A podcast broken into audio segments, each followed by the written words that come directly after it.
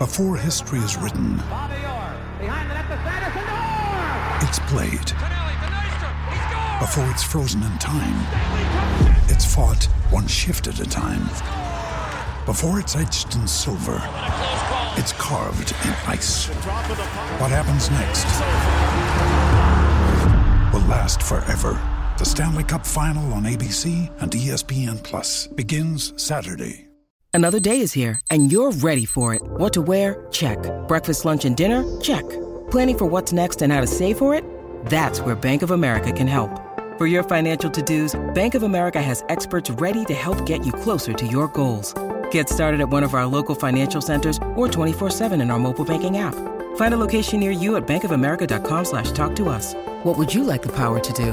Mobile banking requires downloading the app and is only available for select devices. Message and data rates may apply. Bank of America and a member FDIC. Now's the time to save 30% on wedding jewelry, only on BlueNile.com. Make sure your wedding ring is the one with your pick of diamond and lab grown diamond bands, all hand finished and graded for excellence. Or surprise her with something blue she'll love for life, like a stunning pair of sapphire earrings. Blue Nile's jewelry experts are available 24 7 to help, from fit questions to style advice. Right now, get up to 30% off at BlueNile.com. BlueNile.com.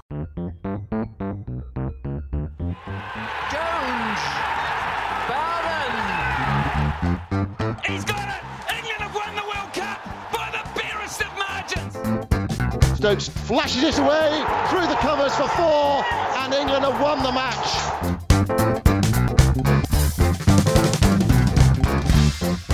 Hello and welcome to the Analyst Inside Cricket. A gloomy tone for us, I suppose, because the hopes of an England revival were dashed in the space of about three overs uh, this morning at the Gabba when Cameron Green took the wicket of Joe Root and also, of course, uh, Malan. So the two overnight batsmen gone within the space of about 20 minutes. And then it was just uh, almost a procession, really, Simon. Uh, what's the mood like amongst your English contingent of commentators and how did you sum up the day? Well, first question, I think a sense of realism. I, I, you know, I think everyone felt that Australia was still in a very good position despite England's excellent play, excellent batting on the third day. Story of the day was England needed to bat through the first 10 overs and a bit of the new ball, possibly only lose one wicket to give themselves a chance. They lost three wickets before the second new ball and then two wickets quite soon after Australia had taken the new ball, and there was no way back. I think you know, I think once Malan went, I think it was a really big psychological blow. Nathan Lyon took his 400th Test wicket, so he was on a high, and he helped run through England. Took four for 21 today from 10 overs. Innocuous, not not quite innocuous so far, but he was he was wicketless. England had kept him at bay, but he was right back in the game. And actually, it was, it was Lyon and Cameron Green today who did most of the damage. They shared six wickets between them, and no one really from England resisted for very long. And the game was all over 20 minutes after lunch, with Robinson taking the wicket of Carey, who was bumped up the order with, with Warner injured. So England thumped, really. Another tale of uh, of woe at the Gabba. It's you know it's a familiar story. We've talked about it a lot in the build-up. Don't lose at Brisbane, but actually, what's happened is England have been thumped again. Another heavy defeat at the Gabba. Mm. And uh, it mainly kind of justified our, our sort of pre match predictions. Although, uh, when, when we went to the specifics, I think from yesterday's predictions, we both got the idea, I think, that, that England were going to lose. Uh, you were quite uh, evasive about the the outcome of the day in terms of you know who was actually winning, whether whether Australia would actually win, because you said end of the day's play, 30 for none, Australia. But you didn't actually really uh, elaborate on whether that meant they were chasing a target or just 30 for none overnight. Whereas I said Australia 80 for three, won by seven wickets. So I think I'd have to say uh, I give I give you the points because you did say 30 for none. I mean, you were typically kind of quite the fence city in that, you didn't really that we weren't that specific about what the outcome of the match actually was, but you were closer 30 for none Australia than I was. So I'll give Well, you a point for that. Well, that's very generous. So I take a 1 0 lead into the Adelaide Test match. So I, have won one day. The other days we were all square in this in this Test match. Obviously, we didn't predict the first day because you don't know who's batting first. So it's pointless to try and predict the first day without knowing you know, who, who is actually taking first strike. That's very generous of you. Uh, yeah, I did say the close of play score would be 30 for no wicket Australia, and they were 20 for one. I actually thought at one stage it was going to be 20 for no wicket, but Carey uh, nicked off against Robinson, caught behind by Buttler uh, for nine. You, you you were guilty of being too specific, Yoz. But I mean, all, all we had mm. to say was what you know who was going to be batting and what was going to be the score. So, but you know, but fair play to you. Actually, you called it as well. Really, you know, you said you thought the game would be done in four days. Australia winning by seven wickets, and it, it you know, for all the optimism of the third day and, and that Root and Malan partnership, you know, you have to you know you have to sort of accept the cold hard realism of it. That, that England have a fragile batting lineup, Australia have a pretty good bowling lineup, and you know, and, and it's a Gabba pitch and it's un, they're unfamiliar conditions. And you know England, you you felt the the most likely outcome was that they were going to succumb, and they did rather tamely, actually. Mm. Yeah, and uh, w- one prediction that we did get right was that the first 10 overs prior to the second new ball were going to be vital. And if England could get through those first 10 overs and be there, Root and Malan intact when the second new ball was taken, that would give England at least a hope of, of getting a sort of total of around 400 course, not only did Root and Malan depart in those first 10 overs, but they lost uh, Ollie Pope as well. So it was three men out in that first 10 overs, and that, that really just left the. Uh, obviously, Buttler and Stokes, good players, but against the second new ball, they were always going to struggle on a fourth day pitch against that high caliber of attack, and that's exactly how it proved. So my hopes of England getting 350 were, were totally dashed, and they didn't even make 300 in the end. I mean, one point you make there that essentially England have a fragile batting lineup and Australia have a very potent bowling lineup kind of makes me think, well, winning the toss and batting first, which is what obviously Joe Root did, was a risk. I'm not necessarily saying he had any other option because you know history tells you that putting teams in at the Gabba is dangerous, and also you know there wasn't a, a, massive amount of evidence to suggest that you should field first, except that it had been raining quite a bit in Brisbane. There was a lot of green in the pitch. Uh, so I, I, guess from the sort of initial entrails, you could say, yeah, put them in. But in, the, the main reason for me doing that would be our strength, England's strength is bowling and not batting. So let's play to our strengths. But then they didn't pick Stuart Broad, who would have been a big asset if if England had, had bowled first. So I don't know. I mean, it's easy to blame Root for these decisions in hindsight. I certainly think it was a massive mistake not to play Broad. Whether it was a massive mistake to bat first, you know, maybe it was. Let's hear from Joe Root actually, because he, he spoke at the press conference afterwards. Uh, we're going to hear two little bits from him, two extracts from his press conference. He is going to address in a moment the issue of the toss and the team selection. Uh, but, but first up, just on uh, today's play, you know, he was asked about the importance of, of getting through those first 10 overs and then getting to the new ball and beyond without too much damage. This is what he had to say about what England came up with today. Yeah, it was frustrating. We obviously knew how important that first hour was in particular. You know, we knew it was going to nip around a bit again and there was a bit that extra bit of bounce and, and zip with it, with it being a little bit harder.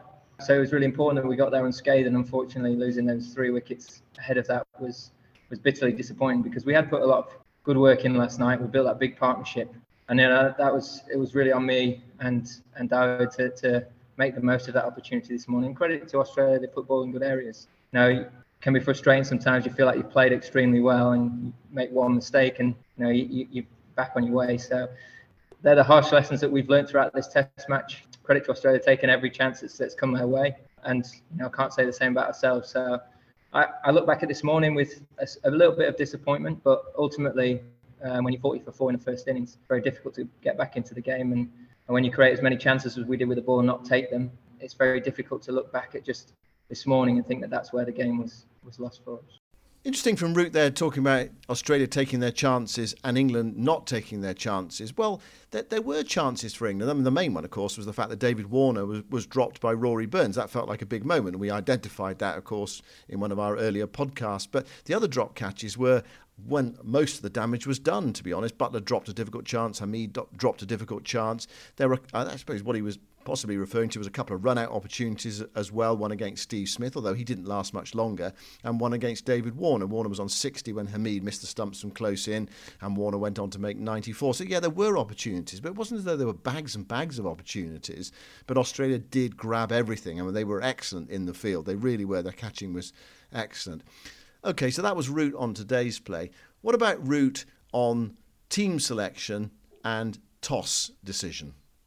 I think batting first was the right decision. If you look at how the wickets unfolded, I think, as I say, being 40 for four makes it not look the case. And, and credit for us, Australia exploited those conditions a little bit, but it did didn't. It did quicken up, and we showed that we could create chances that second day. And as you saw today, it didn't start misbehaving a little bit more. You, you know, you look at getting 250 even in that first innings, and, and the game looks very different altogether. Now I look back at the toss, and I think I'd have done the same thing. I think speaking to Pat, he would have done the same thing as well. He'd have batted first. So, you know, I'm not too worried about that. In terms of selection, I wanted a balanced attack, wanted to be able to change the momentum of the game, and we went with the, the spinner. And credit to Australia, they took on they took on Leach. He had to bowl on that wicket at his worst. You know, I felt facing Nathan last night, you know, as quality as he is, it, it felt like you could score quite freely off him and you could rotate off him on that surface. And probably actually put a lot of that on myself, being slightly too aggressive with his fields early on, didn't get, let him get back, get into the series and get into the game, and made it very difficult for him from that point onwards. So probably more on my shoulders there and how I managed him rather than looking at the selection of, of how we went about things. So absolutely no backtracking at all uh, from Joe Root. We got the decision right on the toss. You know, he says Australia would have batted first as well. And as for the team selection, we wanted a, a balanced side. So we played Jack Leach, and he actually blamed himself. He said, you know, I, I perhaps set fields that were a bit too attacking for, for Jack Leach at the start. But I mean, it was obvious that Australia were going to come at Leach, and they did. I think everyone, we all sensed that was going to happen. You know, as we were commentating, watching the game. Here's Leach. What's Australia's approach going to be? And they attacked him, and they did. They just took him down, and you know. I mean, I we, we have talked about it a bit. I would have played five seamers, five seamers, and, and, and Joe Root to bowl on that surface. I just you know, I just felt that that would be the way to go. And you know, I mean, actually, Jonathan Agnew made a you know really good point. As a you know a, a former tall pace bowler that, that, played for England, he said you know Broad would have been useful on the first morning, and you know he actually would have been useful on, an even pitch as well at the at the back end of the game, and so play play broad, you know, play broad over Leach. That's what I would have done. England didn't do it. They wanted a balanced attack. Of course, the other thing that's happened, uh, you know, subsequently, is that England have been fined 100% of their match fee and docked five World Test Championship points for a slow over rate. And of course, you uh, having a spinner in your side it should mitigate against that. But you know, so five seamers, you know, doesn't help with your over rate, does it? That you know, that's one thing to say. But actually, you know, you've got to get the, the sort, I feel you've got to get the match tactics right first up, and you can, you know, if you with a bit of drive, you can get through your overs. They're going to have to, in fact. Yeah, obviously it's a, a sort of adding insult to injury at the end there uh, with, with that fine, but. I guess you know when we look at it in the, in a sort of raw light today, both teams, England are not as good as Australia, really, especially in Australian conditions. Australia are better. Therefore, England have to play A above themselves and B take every opportunity that they that they're offered. And they didn't take that key opportunity after lunch uh, of off Warner, which would have been a massive boost to them to get rid of Warner just after lunch on the second day. And then just the other things like Jack Leach not bowling particularly well, bowling a lot at left-handers, which obviously he's he's not particularly good at, or left arm spinners in general aren't as effective against the likes of, of Travis Head, and later on he had to bowl it to Alex Carey and then Mitchell Starc. The bowlers were not quite on it. I think Mark Wood was outstanding, Robinson pretty good, though he faded a bit. Uh, Chris Woakes wasn't quite at his best, I don't think. So, uh, and obviously the batsman, Rory Burns getting out first ball of the game. Uh, Hammy not lasting that long, Joe Root getting a duck in the first inning, you know, all those kind of things. England needed everything to go well to have a chance of winning this test, and they squandered opportunities and didn't play their best cricket. You could say Australia forced them into mistakes. Well, that's true as well.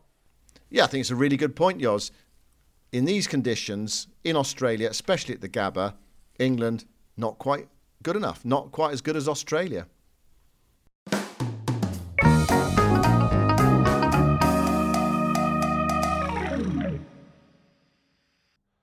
Well, it might not be feeling like a beer right now, but Beer 52 is a craft beer supplier like no other, sending experts all around the world to find the best beer available anywhere on this planet.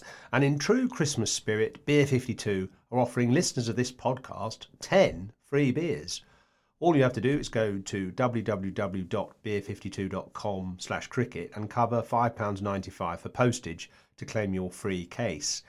Each month, Beer 52 members receive a new case, usually from a different part of the world. Members have had beers from more than 40 countries across five continents. If dark beer is not your thing, stout or whatever, simply choose the light option instead of a mixed case. And as well as the delicious beer, you'll receive Ferment magazine, which delves into the beers, breweries, and themes of beer making around the world. And you'll also get two delicious snacks to wash down with the beer. So your appetite and thirst is quenched all in one go, and it might just take your mind off the cricket. Go to beer52.com slash cricket, and after claiming your free case, you'll join the monthly beer club, which is £24 a month. No minimum commitment, pause or cancel any time. One of the really bizarre things that happened on the fourth day, those people watching the, the television pictures, not just in Australia, but all around the world, well, you just lost them all. They just went, they just vanished. And it was not a short disappearance of the pictures as well. It was quite a long one. It lasted for something like 30, 40 minutes, which is extremely rare. I mean, sometimes the satellite feed goes down and, you, you know, the, someone in the studio has to pick up for, for you know, 30 seconds or a minute or something like that, but you expect to get them back. But this was a power outage at the game, and one of the, the generators, they couldn't get the generators working as well, the sort of backup generators. So, I mean, it's incredible. I mean, you know, the, people in Australia as well, Channel 7, Fox, they just lost their pictures. And because lots of the commentary team were actually not at the ground because of the, the, you know the difficulty of getting into Queensland, you know they were completely in the dark. Commentary teams in, in Melbourne and, and Sydney, really sort of bizarre situation. I mean, what was it like back in the UK? It was it was interesting. It, it shows how reliant we are on TV coverage and how outstanding the TV coverage of the game is when it's all working. And the only uh, coverage in England was uh, BT Sports lone camera, which is mainly there to interview Glenn McGrath on the pitch side, you know, in between sessions. And it was a, a sort of low angle, deep extra cover. Actually, it was quite interesting because, and Alastair Cook made the point in the BT studio that it, it almost showed you how fast the bowling is. You you often forget that when you're watching from behind the arm because you can see the ball going all the way down and you haven't got that sense of, of pace quite the same. But when you're watching Mitchell Starc from deep extra cover, uh, charging into bowl and slinging them down, and uh, Stokes shouldering arms and the ball flying through chest high, uh, it does bring home how quick the bowling is. And there was one ball that Stokes sort of flinched at and it whacked him on the glove and went away on the leg side. And you're sort of thinking, wow, I want to watch this from behind the sofa. Uh, it, it, was a bit like the uh, coverage of cricket from the 1930s or something. Um, you expected the, the voice and in came Jardine to, to help his team get through to the close of play. Actually, I quite enjoyed it. For you, for 10 minutes, it was all right. And then after that, when you couldn't really see what had happened, you saw a mag- magnificent drive from Jos Buttler, but no idea whether he missed the ball completely or hit it to extra cover uh, straight to the field, or, or for, it went for four because you couldn't see the umpire. So uh, it, we were a bit in the dark, but it, it was quite interesting, and it basically just reminded you that how good TV coverage is generally. The other thing to say as well, of course, is that uh, in a way nothing dramatic happened while they lost the TV pitch. I mean, you had a, a morning where seven wickets went down for whatever, 80 odd runs, but actually I don't think a wicket fell at any, any moment. Imagine if that had been a really crucial passage of play. Imagine if it, you know, it had been 30 to win with three wickets left. I mean, the, the frustration among viewers would have been immense, wouldn't it? Or, you know, not just in Australia, but all around the world as well. In a, in a way, um, the, the, sort of TV companies got a bit lucky because a, a wicket didn't fall. There was, you know, wasn't there wasn't a drop catch or anything uh, contentious, and they sort of half got away with it, and you're able to see all the wickets and those people that stayed up. I imagine people, well, it's possible that people took a view after England lost those first two wickets because that, I mean, that sort of felt like the end of it, didn't it? When, when Root nicked off after Malan had gone, you thought, well, Root's still there. Possibly England could, you know, build a, a, decent total and tried to put pressure on Australia on a pitch that might was a little bit up and down. But once Root was out, you just thought that was it. And you could all you, you, here in Australia, you know, you, are trying to keep people interested uh, with you know with the radio commentary. You're hoping people stay with you through the night. You know that people sort of wake up at various times during the night, but you want people to stay with you. It was a Friday night you know, not not long before Christmas, you want people to stay with you. As soon as Root nicked off, you could just, you could almost hear the sound of everyone turning their radios off and thinking, "That's it, you know, oh, here we go again," and, and you know, off to bed.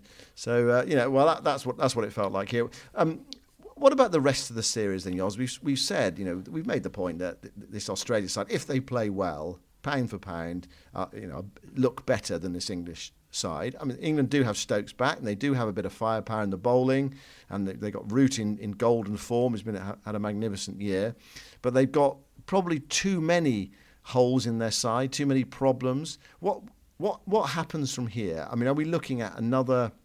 Heavy defeat. We, we, you know, we both said at the start, didn't we? 3 1, 3 1 to Australia. It felt about right at the start. There were a few uncertainties because of you know all the, the, the build up and Australia changing their captain. But is it, is it start, after what you've seen of the first Test match? Does it feel like oh here we go again? You know I don't know four 0 last time, five 0 the time before. No, actually, I, I don't think it does, and I think England will be lifted by the idea of a, a day-night Test match with a pink ball. Uh, in Adelaide. Uh, Anderson and Broad, their two crackerjack fast bowlers, will be back in the side and will be enjoying the prospect of, of bowling with the pink ball. It's a bit like Cummins and, and Hazlewood having a go at England at the Gabba and really salivating because they know it's in, in their uh, domain. They're, they're the, that's the kind of conditions they enjoy. Uh, by contrast, this is going to be England's sorts of conditions uh, playing at, Adelaide with a pink ball. So I think that will give England some optimism. I mean, I, I worry about that their batting generally still. I worry about Rory Burns. I think Hameed actually acquitted himself okay. But uh, Burns just looks to me a, a, a bit vulnerable. And, you know, apart from Root, and, and actually Malan played well, didn't he? So, you know, those two, numbers three and four will give England mm. some confidence uh, going into that second test match. Stokes and, and Pope haven't really made runs yet. Uh, I mean, Stokes had a disappointing match, but then I, I think, I suppose we should be relatively forgiving because he hasn't played any cricket for six months. So, he'll come back. He'll he'll contribute at some point. I don't think England need to be too too gloomy. I think they could easily come back and make it one all. Honestly, and especially Australia may well lose Hazlewood and Warner. So you know, in a way, England might come into the second test stronger and Australia weaker. Yeah, well, that, I mean that's a very optimistic view. Uh, what I would counter that with is that Australia won every pink ball Test match they played at Adelaide. So every day-night game they've won. So their record there is good. So you might say that it favours England a bit, and there, there is some encouragement there. And I remember Jimmy Anderson bowling Australia out in the second innings uh, last time round, and, and, England getting well, they got within 100, didn't they? They lost about 120 runs, and there was some excitement on the last day because they wanted about 180 with six wickets left, but, but they ultimately lost the game. So that, yeah, there might be some encouragement there for for Anderson and Broad, but Australia are good with the pink ball under lights at Adelaide. So there's you know there's that. They'll be thinking, well, they think they're good, but actually we're better. Uh, there is some you know possible encouragement for England in the. Josh Hazlewood's got this slight side strain. It's a strange one actually because he, he only bowled eight overs uh, yesterday, and, and, people thought, well, that's a bit strange. You know, Australia pressing for victory, and he did have a scan. You know, th- and they did find what they call was a slight side strain, but he did bowl on the fourth day, bowled six overs. So you know, you you know what it's like with a if you've got a side injury as a bowler, you, have got to be really careful. So it may well be. Yeah that you know Australia have to err on the side of caution. Pat Cummins was saying in his post-match press conference, you know that we, we do need to look after him. Otherwise, you know he could be out the series. You know he, plays in Adelaide and, and it, it, goes. He, you know you'll be out the series with the side strain, won't you? It's, it's back to back to back, and you, you know what that's like uh, as a pace bowler. You've got to be really careful. I wouldn't risk it. I, I really wouldn't. Uh, if there's any kind of niggle like that, by bowling in a test match, you're just going to make it worse, aggravate it. Could be out for a couple of months. So I wouldn't risk Hazlewood in the second test. I think he he needs to rest and, and make sure it's all right for, for the Boxing Day test match in Melbourne, and which means I, I guess Jhye Richardson or somebody like that will come in, and that just gives England a little bit of optimism because Haywood Hazlewood is outstanding. Uh, he just never gives anything to the batsman at all. He's at you constantly, and uh, you know that I think will be some relief to England to have somebody else to, to face instead. Except that Jhye Richardson has taken 23 Sheffield Shield wickets at 13. But I, I take Can you point. stop arguing with me, please? Can you stop coming up with relevant facts? Uh, well, I mean, but you're right. I mean, Hazlewood's a class bowler, isn't he? And you, you know, England will be encouraged if he's not there. I think that's definite. But Richardson is a decent young bowler as well, who's very capable of bowling well with the pink ball, and you know, just taking Australia forward as well. You know, he'll, he'll have something to prove. But yeah, Hazlewood not there. Yeah, a little bit towards England, but I still think they've got a you know a really big task ahead of them, and it, you know it becomes a massive game for them, doesn't it? If they go two 0 down with three to play, and you have to you know you have to win the series to regain the ashes i mean then it's it just becomes you know you're almost into snooker territory then aren't you really well they they, they came up with a snooker uh, maximum in the first innings 147 but That's you a good segue. That yeah, but yeah. in the, you know in the next three games they you know they would need they would just about need snookers to, to, to regain the ashes the the last test will be in Hobart uh, so if England can sort of stay in the series, uh, I mean, is a big if. Then you think, well, Hobart, you know, that again, that in theory might bring their bowlers into it a bit. A day-night game in Hobart, you know, can be quite chilly in the evening. You know, you think it might nip around there as well, but it's it's a long haul to get there and uh, and still. Uh, be in the series. Sorry to be so um, gloomy. I think I it should be double or quits. I think you know if England go three 0 down, then they should play the last two tests at double, especially with the last test in Hobart. It should be double or quits, really, like you do in golf when you're Well- you know sort of five 0 down or something. Well, I did. I did suggest on air to Stuart Clark today, the former Australia bowler. I said, you know, in those old days when they used to play twenty-two against eleven. You remember, you know, the nineteenth century. It was the you know the eleven Yeah. of Eng- England against the twenty-two of wh- wh- whatever Victoria, or New South, yeah, yeah, and yeah. New South Wales. I, I said, well, Australia should be allowed to have one innings, and England should be allowed to have two. And was, that was just to the point where England were about to wipe off the deficit and go ahead. So yeah, so uh, under that, uh, England won this Test match, I think, by three wickets. Um, they, for some strange reason, they played on and allowed England's last three wickets to fall, and Australia went out to bat to chase 20. But actually, England won this Test match by three wickets under under sort of like old rules. Oh dear. Um, well, we're trying to find we're trying to find some positives. There were one or two positives. England did bowl well at times, and there was that Malan and, and Root partnership. But yeah, it's a, it's a decent Australian side. And we said it at the start of the series. That, you know they've got some they've got some good play, and Cameron Green as well. Um, I gave him a bit of a punt, didn't I, before the the Test match? Out first ball, but he picked up two good wickets today, and including the the, the big one. Uh, uh, Yeah. of Joe Joe Root, and you know he, he's taken three wickets now, so he's off and running in the, in the bowling stakes. He looks a really good young cricketer. The other thing about Cameron Green as well, he's massive, and he, the ball he's got these huge long arms. So when he fields in the gully, it's like having three gully fielders because he's got such a big reach uh, to his left. Wingspan. Yeah, Yeah. Big, exactly, big big wingspan to, to left and right. Ben Stokes probably needs to join in, doesn't he, Oz? We, we did you did mention that just now. Uh, you know, d- disappointing game for him, but you're right. I mean, he's had so little cricket, and as indeed have so many of the England players. But Stokes, 14 and five in this Test match, and also naught for 65 with the ball from 12 overs. Uh, it's a strange dismissal. him. crucially, of course, he doesn't field at, at slip either No, at the moment. no. He's looking after his finger, so mm. he doesn't get into the slips. Opportunities, though, for new Ashes heroes to be made in the next four Test matches, and I mention that because we've created this website ashesheroes.com to sell or offer for sale uh, a series of Ashes Heroes NFTs, non-fungible tokens, digital art.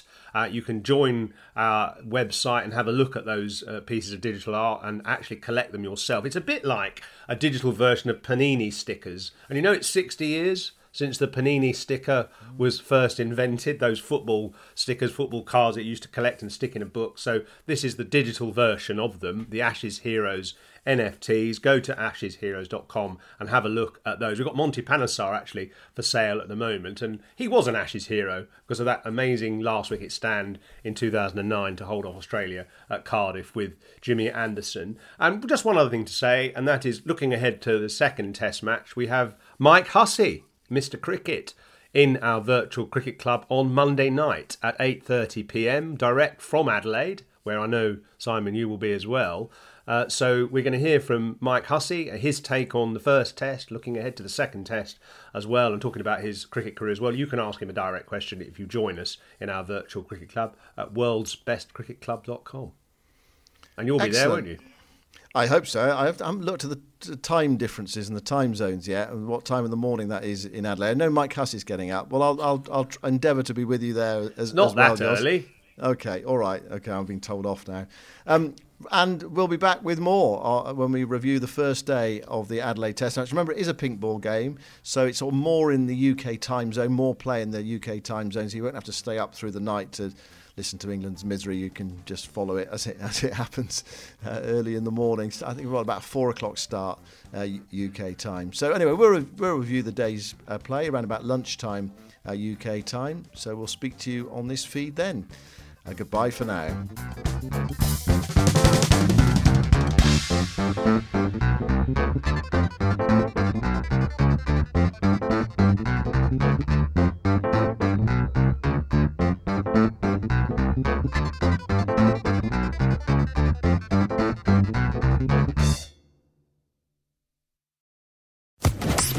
Social Podcast Network. It's time for today's Lucky Land horoscope with Victoria Cash. Life's gotten mundane, so shake up the daily routine and be adventurous with a trip to Lucky Land. You know what they say your chance to win starts with a spin. So go to luckylandslots.com to play over 100 social casino style games for free for your chance to redeem some serious prizes. Get lucky today at luckylandslots.com. Available to players in the U.S., excluding Washington and Michigan. No purchase necessary. VGW Group, void where prohibited by law. 18 plus terms and conditions apply.